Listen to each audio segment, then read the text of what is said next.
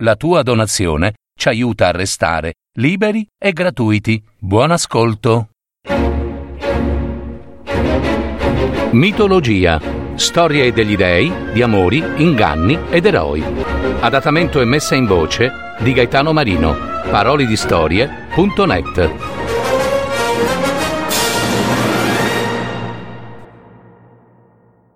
Glauco, il dio pescatore che divenne triste. Sulle coste della Beozia, nell'antichissima Grecia, dove ancora dimorava il tempo oltre il tempo, viveva Glauco, un giovane pescatore. Le sue origini erano povere e umili, eppure egli aveva un grande desiderio di coraggiose avventure, un po' come sanno esserlo certi giovani. Glauco desiderava andare lontano, desiderava navigare oltre il mare conosciuto, trovare nuove terre, nuove genti, vita nuova. Egli ambiva ad essere persino un eroe della Grecia.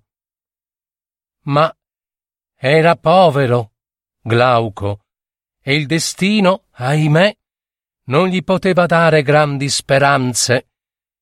Egli doveva dunque rassegnare la sua esistenza a stare rinchiusa in quel piccolo tratto di mare da sempre conosciuto, raccogliere quel poco di pesce che gli riusciva e vivere nella sua povera capanna.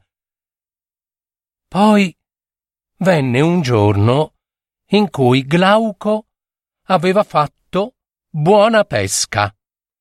Rientrato a riva, vuotò la rete sull'erba. Tra i pesci catturati ce n'erano due, belli grossi e ancora vivi. Si dibattevano furiosamente, guizzavano nell'aria con salti assai poderosi. Sentivano che la fine era vicina e non si rassegnavano. Intanto strappavano a morsi l'erba su cui Glauco li aveva scaraventati. Improvvisamente, prima un pesce e poi l'altro, cominciarono a far grandi balzi verso il mare. Mai visti tali balzi. Glauco rimase a guardarli, basito, sapendo bene che non vi sarebbero giunti ma quei due pesci erano determinati. Pareva che i loro occhi avessero dentro la rabbia e il coraggio di chi non vuole arrendersi, finché giunsero fino al mare e si tuffarono nelle onde. Allegri e soddisfatti, Glauco ci rimase di stucco spalancò la bocca dallo stupore e vide che i due pesci, scampati alla morte, ritrovarono così grande forza e un'energia mai vista. Grazie e solo dopo aver mangiato l'erba, su cui stavano in attesa della fine. Pensò allora che quell'erba doveva essere dotata di straordinarie virtù e volle assaggiarla. Subito si sentì invaso da una grande energia ed eccitazione. Gli sembrava che avrebbe potuto gettarsi in mare e nuotare, nuotare fino all'orizzonte, raggiungere i lidi più lontani il pensiero delle tempeste non lo spaventava, anzi, gli dava un senso di gioia sfida che sapeva di poter affrontare e vincere. Il dover rientrare nella sua capanna gli dava triste sconforto ed era insopportabile. Il delirio e la gioia non gli diedero tregua. Lo avvolsero così forte da costringerlo a dirigersi di corsa verso il mare, senza pensare né vedere il pericolo. Il pescatore Glauco si immerse con un poderoso tuffo in mare. Nuotò con forza e vigore, senza nemmeno accorgersene, e si ritrovò a largo. Ma la meraviglia assoluta avvenne in lui quando egli si accorse che poteva nuotare sotto la superficie del mare e a grandi profondità. Poteva respirare sotto le acque come un pesce e nuotò, fluttuò nelle acque del mare, grotte di corallo, meravigliosi edifici di madreperla, tra ondeggianti foreste di alghe violacee e azzurrine, pesci di ogni forma e grandezza passavano davanti ai suoi occhi, stupiti. Infine si vide circondato da belle fanciulle, le Nereidi, eh sì, le quali lo accoglievano sorridendo. Una, più bella delle altre, gli si avvicinò e gli disse Salve, amico Glauco. Adesso sei divenuto uno di noi. Sei un dio marino. Quella che parlava era la dea Teti, una dea del mare. Glauco non rispose, ma il suo viso si illuminò di gioia inorgoglì il petto, si inchinò comunque alla dea e nuotò, nuotò per tutti i mari e conobbe le genti sconosciute, vide nuove terre, trovò altri prati dove cresceva rigogliosa quell'erba magica che gli aveva trasmesso forza e desiderio di scoprire il mondo, il futuro. Così avvenne. Glauco diventò una divinità del mare e ora poteva nuotare nelle profondità del mare, spingersi negli abissi dell'oceano ed essere accolto come ospite gradito con onore nelle corti dei re. Il suo sogno di diventare eroe ora s'era avverato lo aveva voluto con determinazione. Eppure Glauco, dopo le prime meraviglie che scaldarono il suo animo, dopo la prima grande eccitazione, curiosamente non si sentiva del tutto felice. No, non lo era.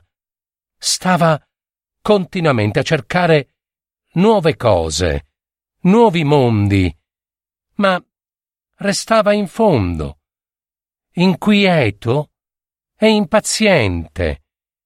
Egli si rese conto che, nonostante quella nuova gioia, era sempre solo, solo.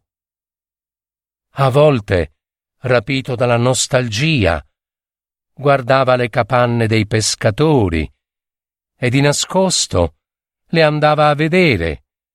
E dentro vi alloggiavano due umili sposi intenti ad accomodare le reti, mentre la donna tirava con garbo e dolcezza il filo di una culla, sì, dove riposava il loro bambino, e lo faceva dondolare, dondolare, come in un sogno.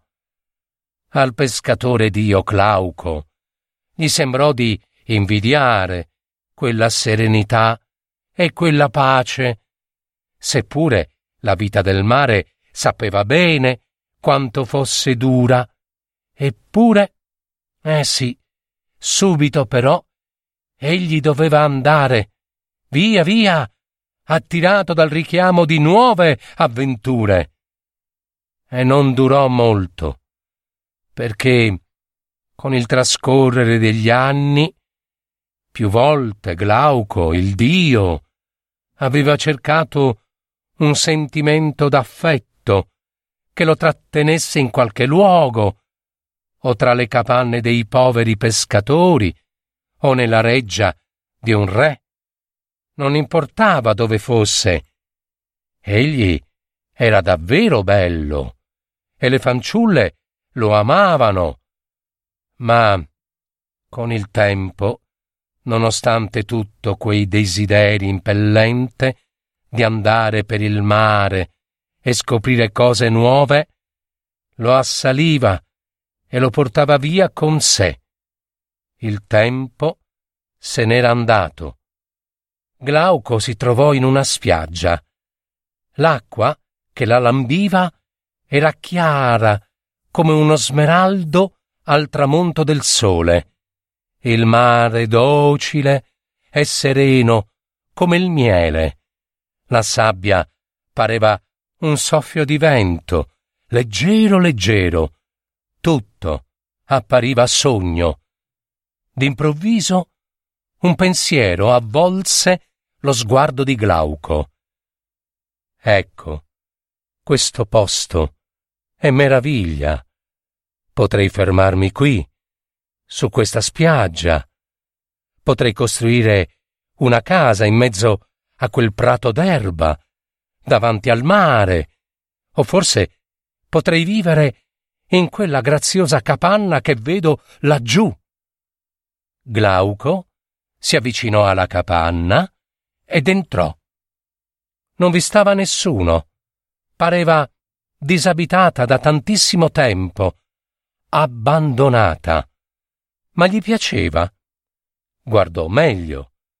Vi era una sola grande stanza, con un letto e un tavolo e un luogo dove un tempo s'accendeva il fuoco al centro il pavimento di terra d'argilla battuta, il camino su nel tetto, al centro anche lui, la dispensa con le canne per i pesci e. Sì, ma certo, quel luogo era la sua vecchia capanna. Sì, era lei, il rifugio dove aveva vissuto la sua giovinezza. Oh, Glauco, Glauco. Fuori, guardò fuori, stava quel prato, con l'erba magica. Gli occhi di Glauco si bagnarono copiosi di lacrime, il viso divenne triste e pieno di nostalgia. Aveva ritrovato il suo vecchio mondo, ma poi subito si rese conto che, eh, non poteva più tornare ad essere quello di prima. Il tempo, davvero, era rimasto fuori dal tempo dei ricordi, che erano rimasti solo ricordi e nulla più. Egli ormai era divenuto un dio del mare, perciò non poteva più rinunciare alla sua libertà. Chinò il capo con un amaro sorriso e se ne andò con la tristezza nell'animo. Da quel giorno i pescatori lo videro apparire di tanto in tanto su quelle spiagge, sempre avvolto dalla malinconia.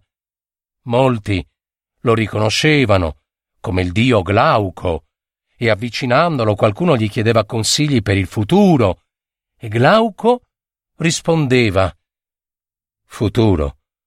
A quale futuro? Amico mio, quel che possiedi oggi, ora, Qui è la tua più grande ricchezza. Credimi, accontentati di questa. Potrai farti coraggio, desiderare nuova vita, rincorrere la speranza. come la nave al vento nuovo, che scivola gioiosa sull'acqua leggera, sicura di non infrangersi sugli scogli. E forse sarà giusto così, perché questo è il destino di chi non conosce. Ma metti al riparo nel tuo viaggiare quel che poi sarà o potrebbe non essere e che non potrai comunque riavere ciò che poteva bastare a farti felice, seppure con poco. I pescatori non capivano le parole del dio Glauco. Il pescatore che divenne triste, perché avvolto egli da un'inguaribile malinconia, ma lo amavano molto perché vedevano in lui un profondo dolore.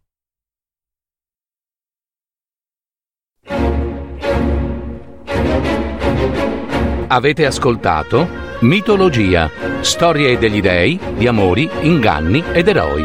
Adattamento e messa in voce di Gaetano Marino. www.parolidistorie.net